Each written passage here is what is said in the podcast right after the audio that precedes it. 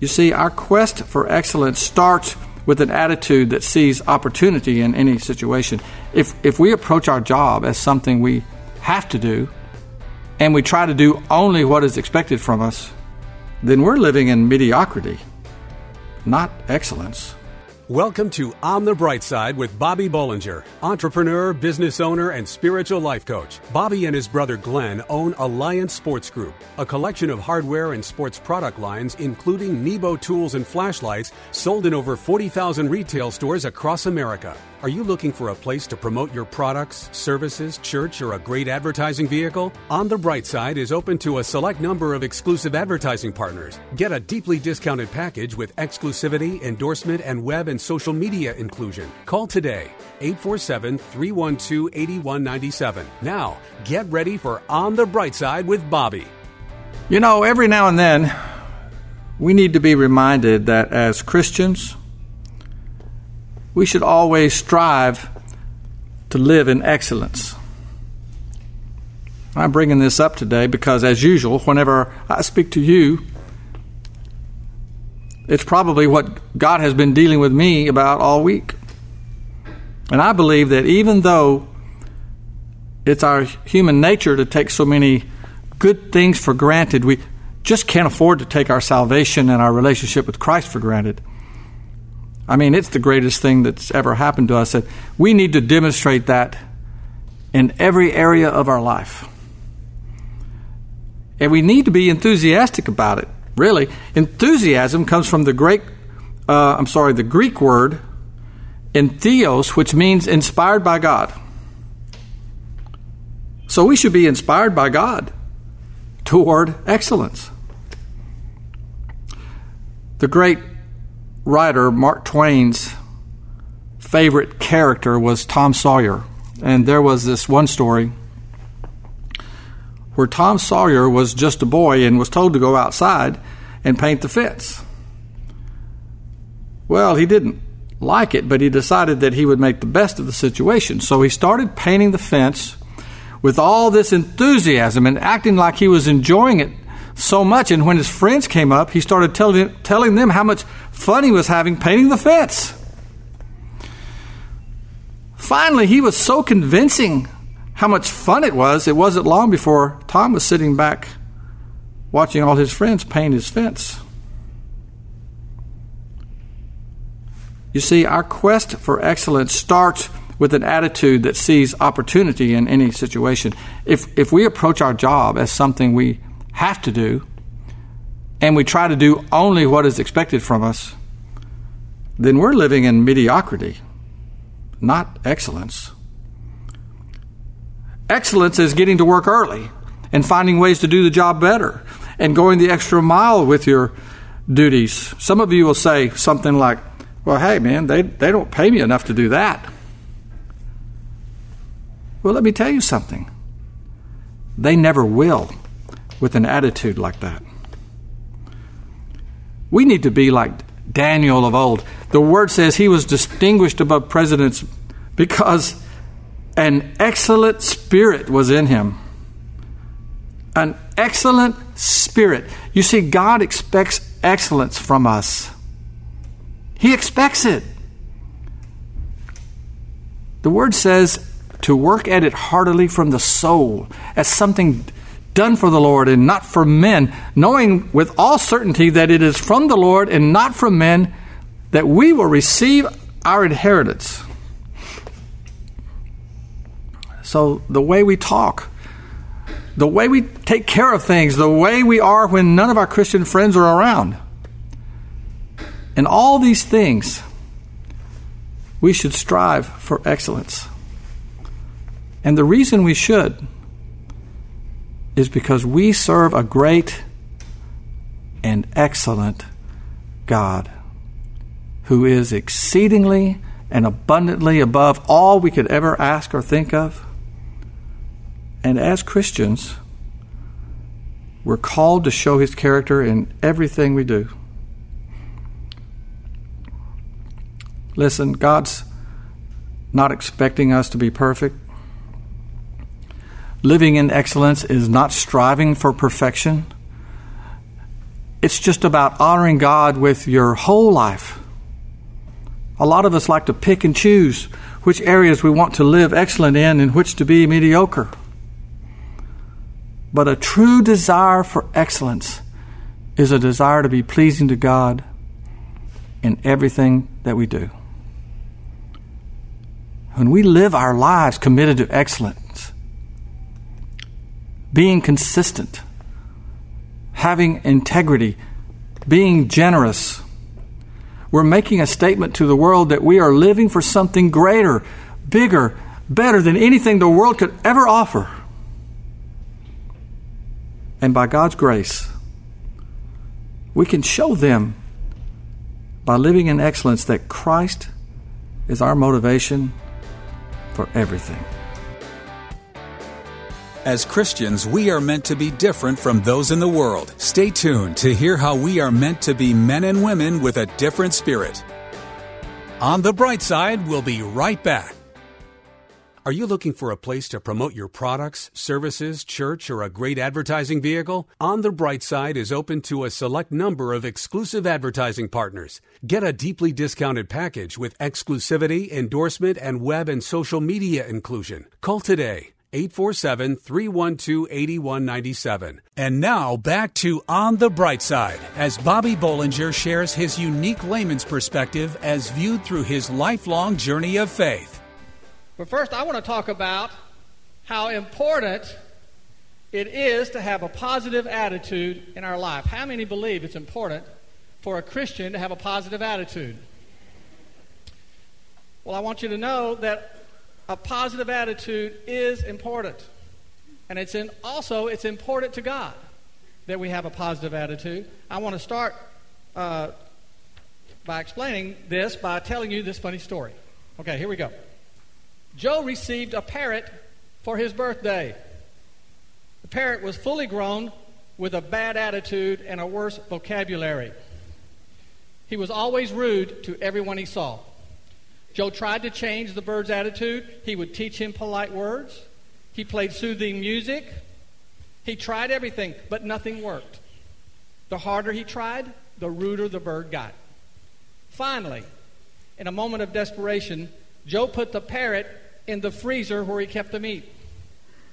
For a few moments, he heard the bird squawking and kicking and screaming, and then suddenly, all was quiet. Frightened that he might have actually hurt the bird, Joe quickly opened the freezer door. The parrot stepped out onto Joe's arm and said, Joe, I'm so sorry that I offended you with my language and my actions. Please accept my humble apology. Joe was astounded at the change in the attitude of this bird. He was about to ask him what caused it when the parrot said, By the way, Joe, may I ask, what did the chickens do? He had an attitude change in the freezer, you see. And you know, we all struggle from time to time to go through life with a positive attitude. But I was I rediscovered an ancient story in the Word this week that reminded me of why we have to develop a good attitude. The story goes way back to when Moses and the children of Israel were on the brink of entering into the promised land that God had promised them. So Moses sends some guys into the land as spies to check things out. And when they get over there, they find out that the place is great, with lots of fertile land and crops and water. But they also find that there are lots of people there.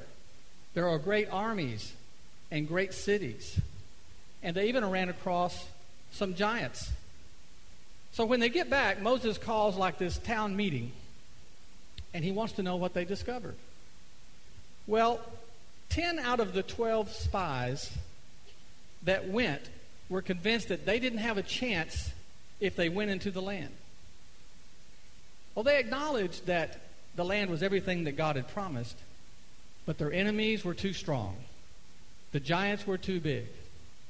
And if they went in, they would surely all die. But then one man, a man named Caleb, stepped up to the microphone. Okay, I don't think they had microphones. And he said, Listen, we should go and take possession of the land, for we can certainly do it. And you know what I thought of when I read that? Who does that sound like? Have you ever heard Pastor Des stand right where I am right now and say, Come on, Bethesda, let's do it? That's what I thought of. You are Caleb, my friend. Well, anyway, back to my story. It was two against ten. And all the people got scared, and no matter what Moses and Caleb said, they wouldn't go in. They were right there, I mean, at the border. But their negative attitude is what won the day. And then the story gets really ugly because God was not amused. He didn't appreciate their negative attitude. Not only did he see that the 10 negative thinking spies met an untimely death, but he banished the children of Israel for another 40 years. All of those negative people would never see the land God promised.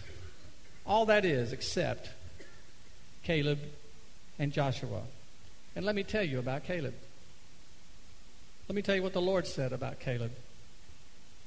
He said this None of them will ever see the land I promised, but because my servant Caleb, listen to this, has a different spirit and follows me wholeheartedly, I will bring him into the land, and, I'll, and his descendants will inherit it. So, you know, with everything that goes on in our lives today, would, would you ever believe that our attitude would have such important consequences? This story shows us that when we become a child of God, we're meant to be men and women with a different spirit. Caleb witnessed the same things the others did. He saw the fortified cities and the giants. The difference was that his attitude wasn't based on what he saw, but on who he knew. The others were living in fear.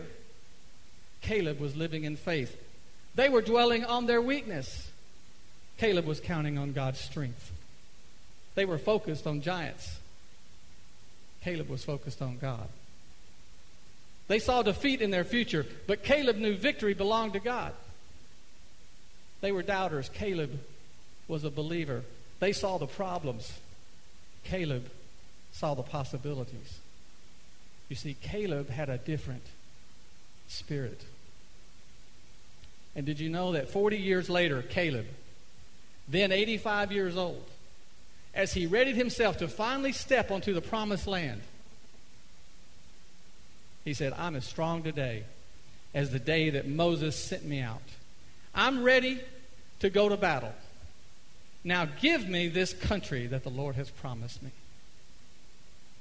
All those years of struggle. And Caleb was still a man with a different spirit. What about you? Do you have a different spirit today? There's a good bet that whatever giants or obstacles that you're facing today, that there are 10 people being negative around you, just like Caleb had. But let me tell you something God wants you to have a different spirit. You are too blessed to be stressed.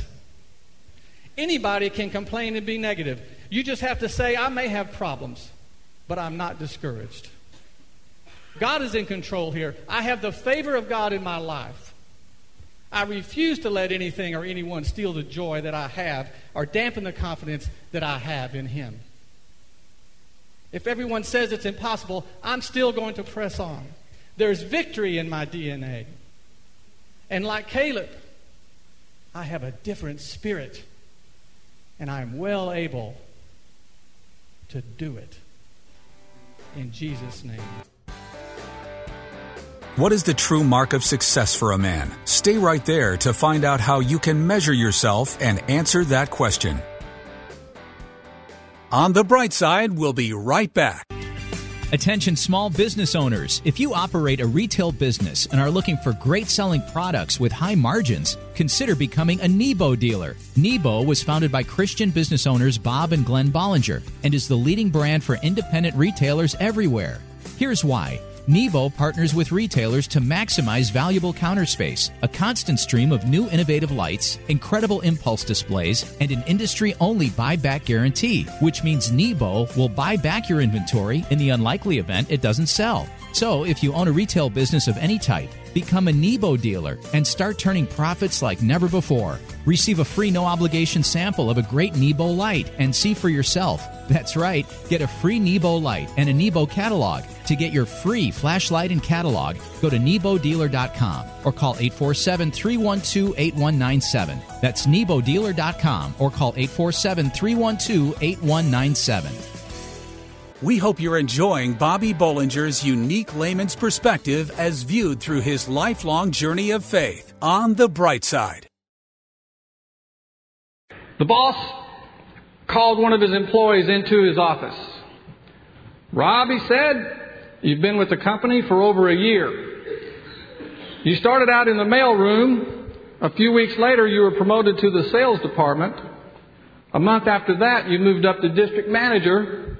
And a few months after that, you were promoted to vice president. Now it's time for me to retire, and I want you to take over the company. What do you say to that? Thanks, said the employee. Thanks? Is that all you have to say? Okay, thanks, Dad.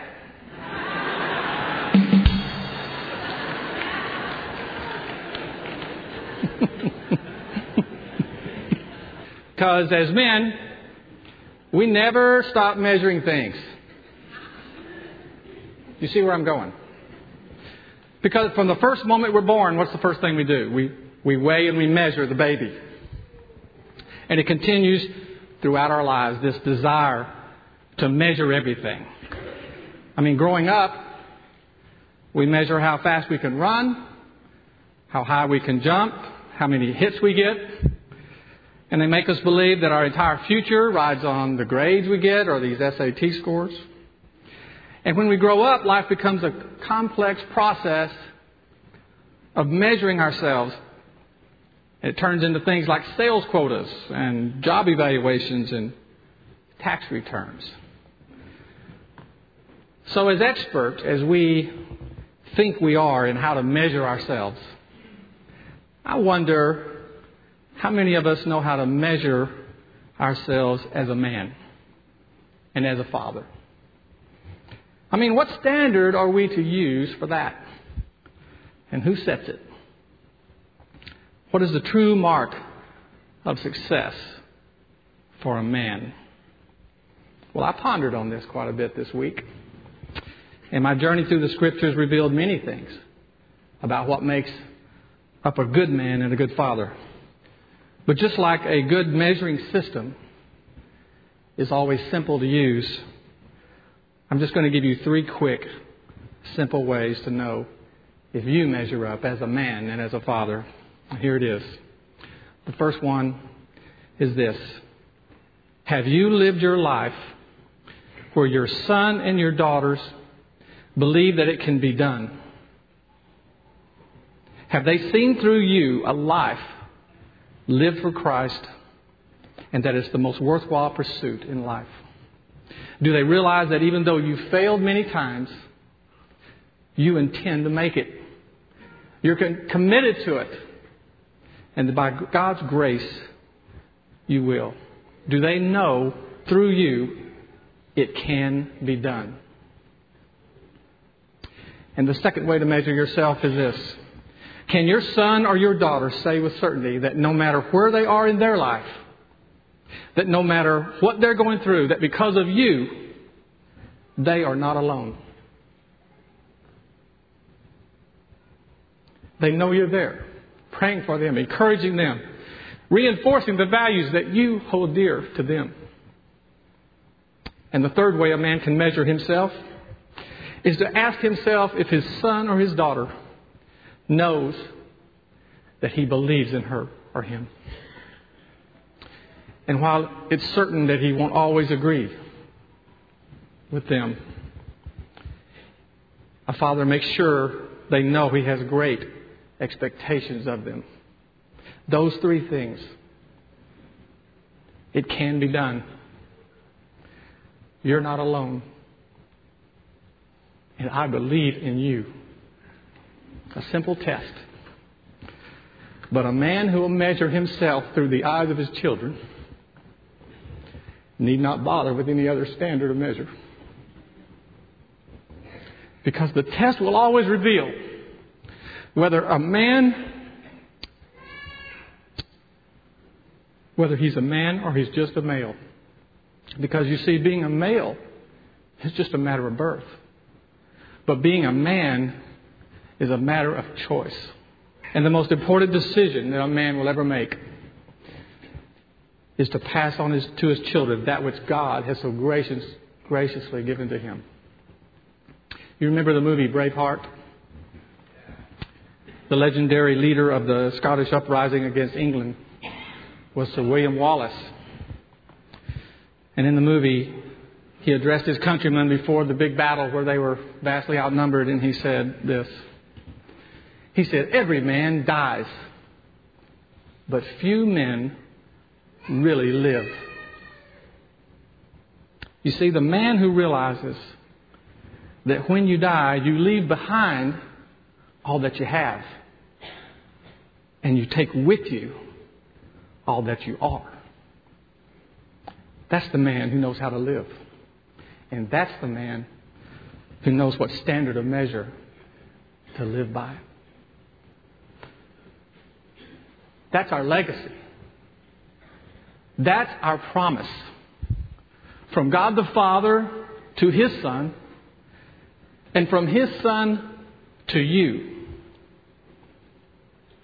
And it's, and it's God's plan for every man to pass it on to his children. It can be done. You're not alone. And I believe in you. You have been listening to On the Bright Side with Bobby Bollinger, entrepreneur, business owner, and spiritual life coach. Are you looking for a place to promote your products, services, church, or a great advertising vehicle? On the Bright Side is open to a select number of exclusive advertising partners. Get a deeply discounted package with exclusivity, endorsement, and web and social media inclusion. Call today 847 312 8197. That's 847 312 8197 or Bobby at onthebrightside.org. 847 312 8197 or Bobby at onthebrightside.org. Pregnant, single, alone. Where does a young woman in this situation turn to for help? Embrace grace. Does your church stand in the gap for young pregnant women in need of love and support? Embrace grace. How can a congregation be both pro life and pro love? Embrace grace. Embrace Grace responds with love to women in an unplanned pregnancy. Embrace Grace reaches out with kindness and acceptance and without judgment. Nearly 500 churches offer Embrace Grace, a gospel centered program designed to help single pregnant moms let go of past hurts and wounds and prepare them spiritually, emotionally, and practically for motherhood. Embrace Grace paves the way for young single women to become spiritually and emotionally healthy parents. Visit embracegrace.com or call 817 755 8484 to learn how your church can embrace grace. That's embracegrace.com or call 817 755 8484.